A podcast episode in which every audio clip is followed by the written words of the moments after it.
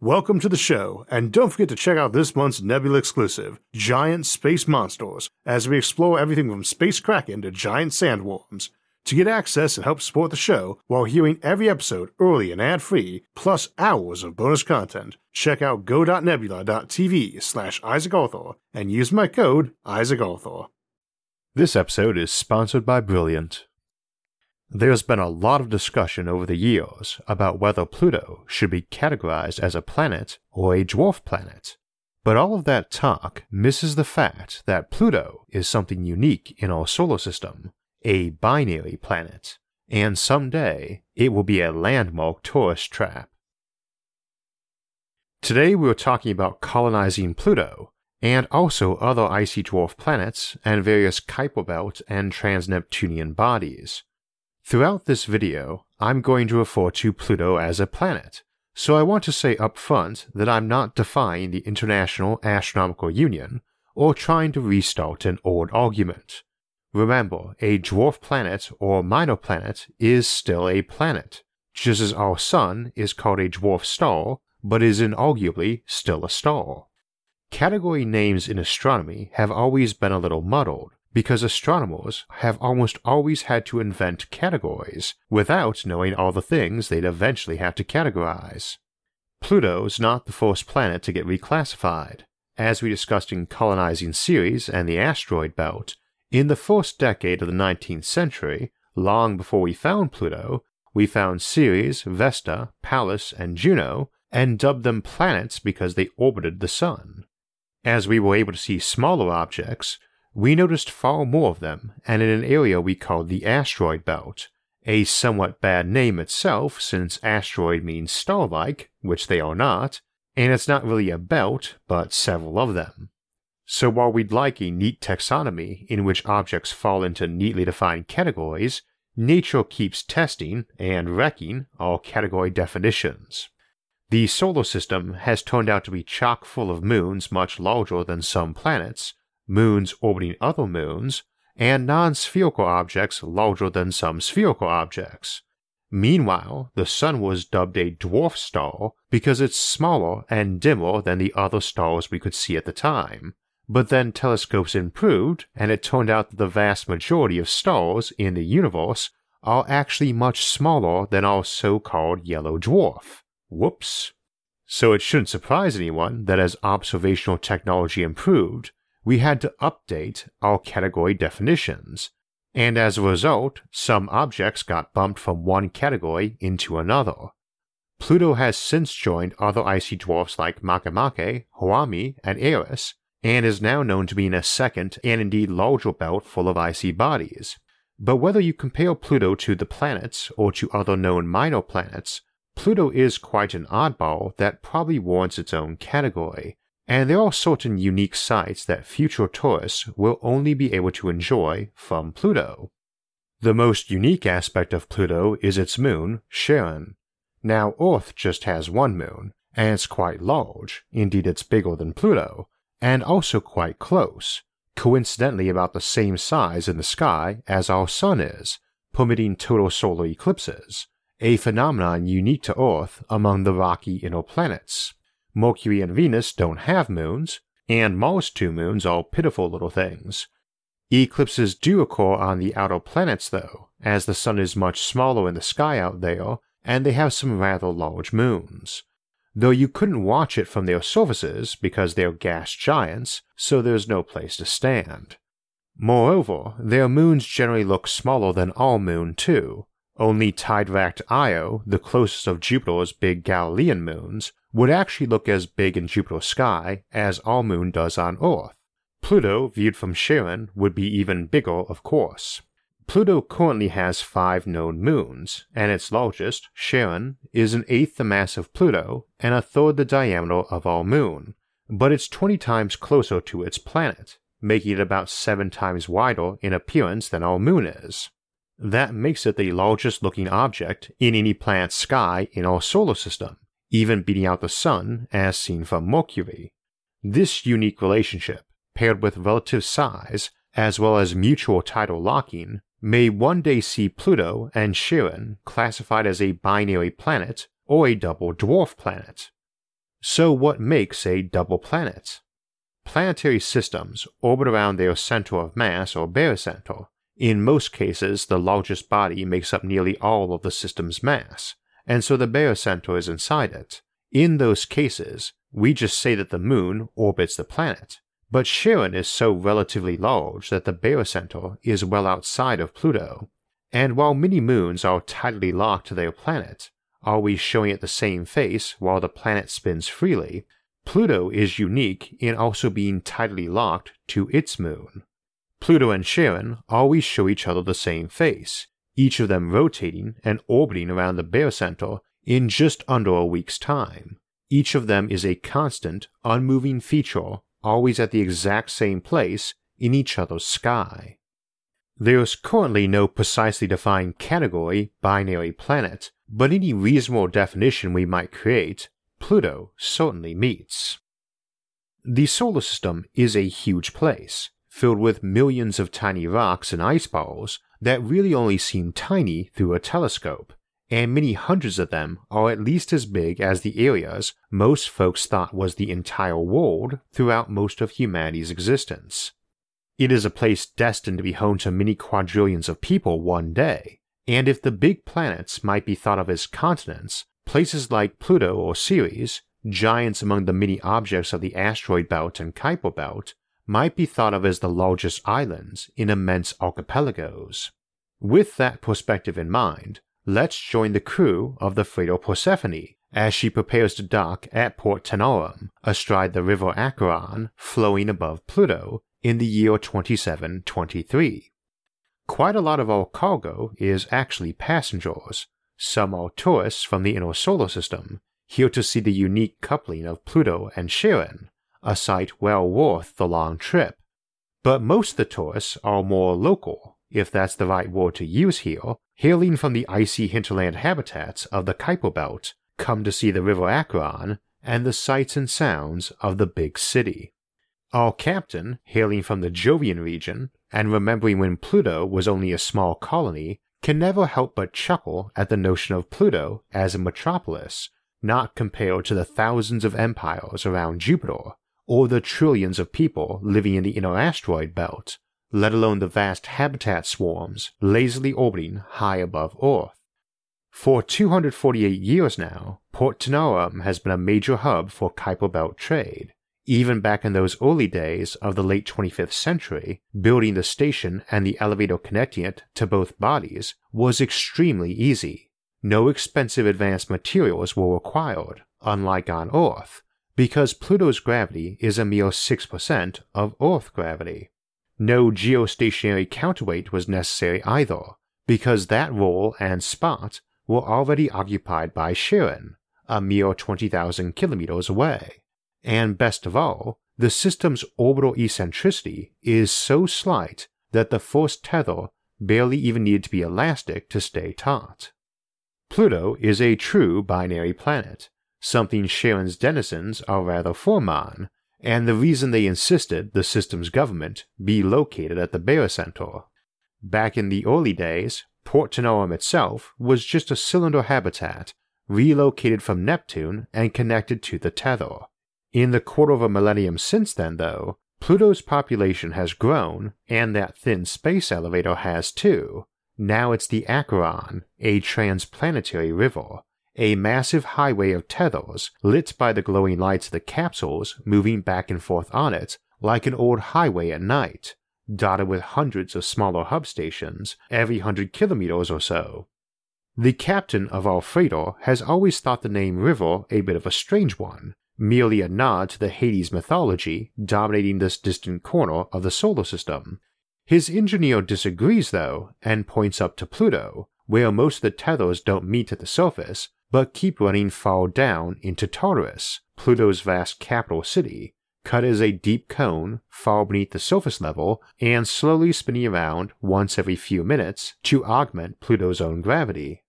The engineer says that the name also comes from how much ice and liquid get mined from Pluto to be sent on to other colonies. Pluto's surface is mostly solid nitrogen, and there's always a demand for bulk nitrogen wherever humanity is building habitats, especially back in the inner system. but the engineer says soon it might be an actual river too. Folks are suggesting a very long, skinny, rotating habitat could be set along this pathway between Pluto and Charon, and by using a mix of pumping and various cylindrical segments that aren't quite cylinders, a long corridor of water could be produced that allowed folks to sail right between the two worlds. Indeed, much of the population already live on the Acheron River or its two terminus cities. Our captain disembarks the passengers before making the trip down the Acheron to Tartarus to make some trades.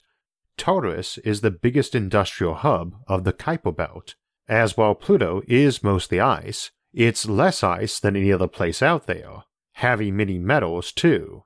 While freighters heading back to the core worlds with those ices often return with metal, it's always cheaper to get manufactured goods from Pluto while docked here, and he wants to fill up on those before heading back out on the long circuit run to the various icy city states of the Kuiper Belt. Tartarus is aptly named. It's essentially a giant pit, differing from a normal cylinder habitat in that it slopes slightly, curving to be wider at the top end by the surface and narrower near the bottom, with everything slightly canted to mix Pluto's weak natural gravity with spin gravity for a more comfortable higher net gravity. Even deeper below run more shafts where that low 6% gravity is tolerable for mining work, but not good enough for regular people to live in every day. So when the robots need on site oversight in the freezing cold depths, the lower gravity makes the heavily insulated suits feel less cumbersome anyway. Pluto's made mostly of ice, and ice in this context often isn't water ice, but things like ammonia or methane, or even air frozen to a solid. It doesn't do to warm it up, and indeed some of the largest computer systems are out here on Pluto, where they can take advantage of the cold for powerful, compact computing. While it benefits from being colder than Titan, it lacks the atmosphere that allows for good heat dissipation. But there's a lot of mass to spread the heat around, and many lakes deep below, so there are quite a few computing complexes on Pluto, and this includes Elysium, one of the larger data realms favored by post biological humans looking to be removed from the hectic day to day life of the inner system, or the universe in general. Our captain is heading there next, though not to trade with any folks living in Elysium proper, as such people trade little and mostly only in software. Sometimes one of them wants to travel and has a dislike for being transmitted rather than carried on a physical storage medium, but otherwise they have little interest in freighters like his. Rather, our captain is headed there because plants don't much care about gravity, just needing a little bit for determining direction, and Elysium gives off a lot of heat, so it was economically advantageous to site various farms and hydroponics above it to benefit from slightly cheaper climate control.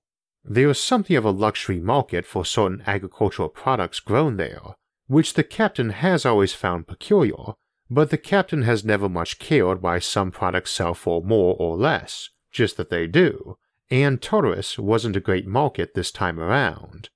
When the freighter departs, it will have plenty of manufactured goods, but the ship's quartermaster thinks some luxury foods and drinks will help the bottom line for this circuit. Our quartermaster has never been on Pluto's surface before, and Elysium is a long way from Tartarus. Its ethereal citizenry keeps themselves far away and deep down for maximum protection. She notes that it must be strange living along Acheron or in those habitats on the outskirts of Tartarus, where Charon always hovers in the same place of the sky. As their crawler speeds its way through the Cthulhu Regio toward Elysium in the Elliot crater, Charon slowly drops toward and under the horizon. Fortunately, the sun is rising, and as dim as it is so far from the inner system, it's more than sufficient to see by. Of course, it's nowhere near bright enough to grow plants under, and much of Elysium's agriculture is also done deep below the ground under artificial lighting. Some is indeed quite deep down amid the underground lakes. Part of Elysium's commercial success in botany comes from the early subterranean explorations of Pluto, hunting for those underground seas and searching for any signs of life. Sadly, none was found there, nor yet on any of the early interstellar colonies created, so humanity still finds itself alone in the cosmos, not including various AI, post-humans, or uplifted animals it has made in the centuries since it took its first tentative steps off Earth. Elysium scientists figure, though, that since no life was found in Pluto's underground seas, they can certainly make some, and adapted various organisms from Lake Vostok under Antarctica and from the Europan and Triton colonies for Pluto. Our quartermaster is intrigued and would love to see more, but they barely get a few hours there before the captain tells her to make ready to leave. As at Tartarus, he got the goods, but not as many and at as good a price as desired. So the quartermaster suggests they should head over to Mordor on Charon, and need to head back to Tartarus to cross the Acheron. Time is pressing though, so the captain will not simply walk into Mordor, and rents a ship to fly straight there. Spaceships don't need much thrust to get to and fro in the Pluto system, with an escape velocity of just 1200 meters per second. It's still expensive for bulk freight, hence the Acheron, but passengers from distant parts of Pluto regularly make use of shuttles. This very low escape velocity, plus proximity to Charon, means gases often evaporate off Pluto and get poured onto Charon, Indeed, the Mordor Macula, near Charon's North Pole, named for the Black Land of J.R.R. Tolkien's famous saga, is believed to be formed by methane gases escaping from Pluto and being poured down onto Charon. Our crew was hopeful that they could sell their moderate stores of tholins and organic macromolecules sourced from the moons closer into the system Titan, Europa, Rhea, and Triton. Tholins are valuable to the Kuiper Belt settlements because they are a mixture of molecules made up from carbon dioxide, methane, ethane, nitrogen, and water. They contain pretty much the ideal mix of elements for farming when refined down into the constituent molecules and used to create atmosphere, water, and fertilizers for agricultural installations.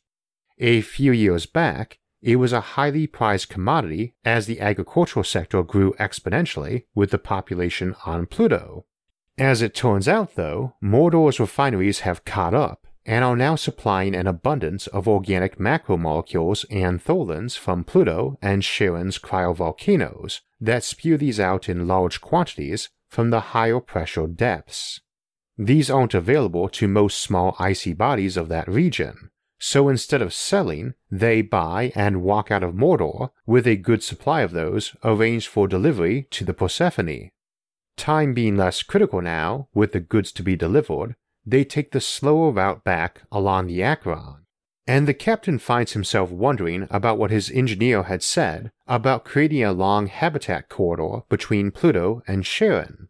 He doesn't think there's nearly enough people here yet to warrant such a mega engineering project, Pluto and all its moons and habitats have only a hundred million residents. The entire Kuiper Belt is only home to a few billion souls, a pittance against the trillions of the inner system, but already far more than the entire outer solar system held when he was a kid and traveled along with his parents to witness the initial colonization of Neptune some centuries ago. He had a chance to meet the governor of Neptune back then, who regaled him with various plans for the Kuiper Belt, which sparked his own interest in the region once he grew up. The governor's guesses proved largely true. The Kuiper Belt is an immense place of scattered icy rocks, and countless small groups claimed this or that one and burrowed in deep, living in cylinder habitats embedded inside the protective ice. Large freighters like the Persephone slowly cycle around these, trading goods for those manufactured locally, and most have their own specialty products. While some are more insular and mostly import fusion fuel and export citizens who have decided they like less remote and secluded life. Indeed, many of these have ended up on his crew at some point. All the big hubs of the Kuiper Belt, be it Pluto or Eris or one of the other ice dwarfs, or even Neptune itself, move around the belt as the years go by, and everybody orbits the sun at a different period and angle, so the Persephone never makes the same trip twice on its many years long circuits. But the hub worlds are always nice stopovers, not just for trade goods and R&R, but for the bigger meals and pushing lasers they have. Ships can make their way out from the sun on the immense laser platforms inward of Mercury, and of course can fall back on fusion drives, but the more massive outer planets usually have mirror arrays to bounce light beams back inward to let ships most easily move back to the core worlds, and Pluto's Hydra array is the biggest of all. Also, due to Pluto's orbit being cocked well off the ecliptic, it also allows decent pushes north and south of the ecliptic too.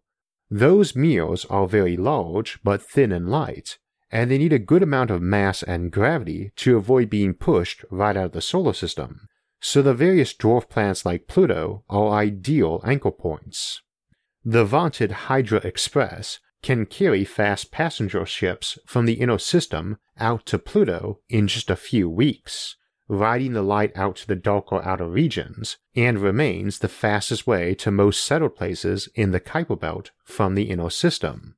Bulk cargo, though, still takes years to travel, and even fairly speedy freighters like the Persephone will often spend weeks traveling just between the nearest stops on its circuit, saving fuel to coast along at more modest speeds. Out here, even the nearest decent sized minor planets are whole astronomical units apart, and so far very few are settled, though it's growing quite quickly and reminds our captain of tales of the asteroid belt's growth back in its pioneering days. Their first stop will be a secure facility doing black hole research, hoping to make artificial ones, and as a scientific outpost, it's only just starting to produce its own food and goods. Tinkering with black holes has to be done far from civilization, so the researchers and staff are here for work, not to make a new home. Luckily for the Persephone, there's a small but burgeoning secondary supply economy springing up there, and while marginal, it's still cheaper to grow food locally than bring it in. They get to offload their tholin supplies from Pluto at a good profit. Most small settlements melt their way inside an icy rock, build a cylinder habitat, and warm and light it with fusion power. But his engineer comes back from shore leave at the research facility, regaling the captain about how one day they might replace spin gravity by inserting micro black holes in the centers of such snowballs instead, and power themselves with those black holes rather than fusion. The captain is tempted to scoff, but he's seen many changes in his life, and remembers when people scoffed at the notion any major settlement would even occur this far from the sun's warming light, and wondered why anyone would ever settle the non planet of Pluto. When the crew leave the research station, they face months or years to the next stop at a linked radio telescope installation that avoids the radio interference of the noisy inner system by being so far out, and it's part of a much larger distributed array that dwarfs the inner system telescope arrays, allowing humans to peer at the universe in even greater detail. We'll leave the Persephone for now, which will eventually turn around and head in system again. Out here, drifting among deep space, where a mountain sized ball of ice is like an oasis, and now with me home to man made oases hidden in their cores, Pluto doesn't seem like much of a dwarf. We were talking about interplanetary trade today, and that's a topic we've looked at in more detail before, and I mentioned how the crew of the Persephone would never be traveling the same trade circuit twice. Interplanetary trade is often counterintuitive about destinations because there's no fixed map and everything is moving relative to each other. Even way out in the Kuiper Belt, where things orbit much slower, taking centuries, not years, to orbit the Sun, you're rarely heading to the next closest destination, but rather one based on travel times and velocity vectors, and of course, demand. There are no fixed maps in a solar system, and you never travel in a straight line aimed at your destination. If you want to understand this better, try out Brilliant's Bus to Mars quiz, which explains the Hohmann transfer, a way of moving between two orbiting bodies with the least fuel. Gravitational physics and orbits are the linchpin of interplanetary trade and colonization, especially for bulk cargo for terraforming, and so they will dominate the factors that set out how a future solar empire will develop. Far future stuff to be sure, but math and science already strongly dominate so many variables in day to day life, and a better understanding of it makes it easier to not only visualize the future, but to navigate the present too. Plus, it's a lot of fun. Brilliant uses a mix of interactive visualizations and illustrated and animated problems to help you learn about topics like these in a fun and intuitive way. And they also have daily challenges that help you learn a little and stimulate your mind every day, which is the best way to learn. And if one of the challenges grabs your curiosity, there's a full interactive course that explores the same topic in depth. Want to learn something new on your commute while traveling? Or just without a constant stream of phone notifications? Brilliant's new offline courses will allow you to do just that. Download any of their dozens of interactive courses through the mobile app, and you'll be able to solve fascinating problems in math, science, and computer science no matter where you are or how spotty your internet connection. If you'd like to learn more science, math, and computer science, go to brilliant.org slash Isaac and sign up for free. And also, the first 200 people that go to that link will get 20% off the annual premium subscription, so you can solve all the daily challenges in the archives and access dozens of problem solving courses. So we've got some good episodes coming up for the rest of June. Next week, we'll be continuing our look at black holes and the sorts of civilizations that would develop around their use by talking about their military applications for offense and defense in weaponizing black holes. Later in the month, we'll also be looking at how energy beaming technology might be applied to let us push spaceships off Earth, not just in deep space. And we'll also take a fun look at various superpowers like telepathy, telekinesis, super strength, flying, and more, and see what technological options might allow these, which surprisingly would not include absorbing a lot of radiation as so often seen in comic books. For alerts when those and other episodes come out, make sure to subscribe to the channel. And if you enjoyed this episode, hit the like button and share it with others. Until next time, thanks for watching and have a great week.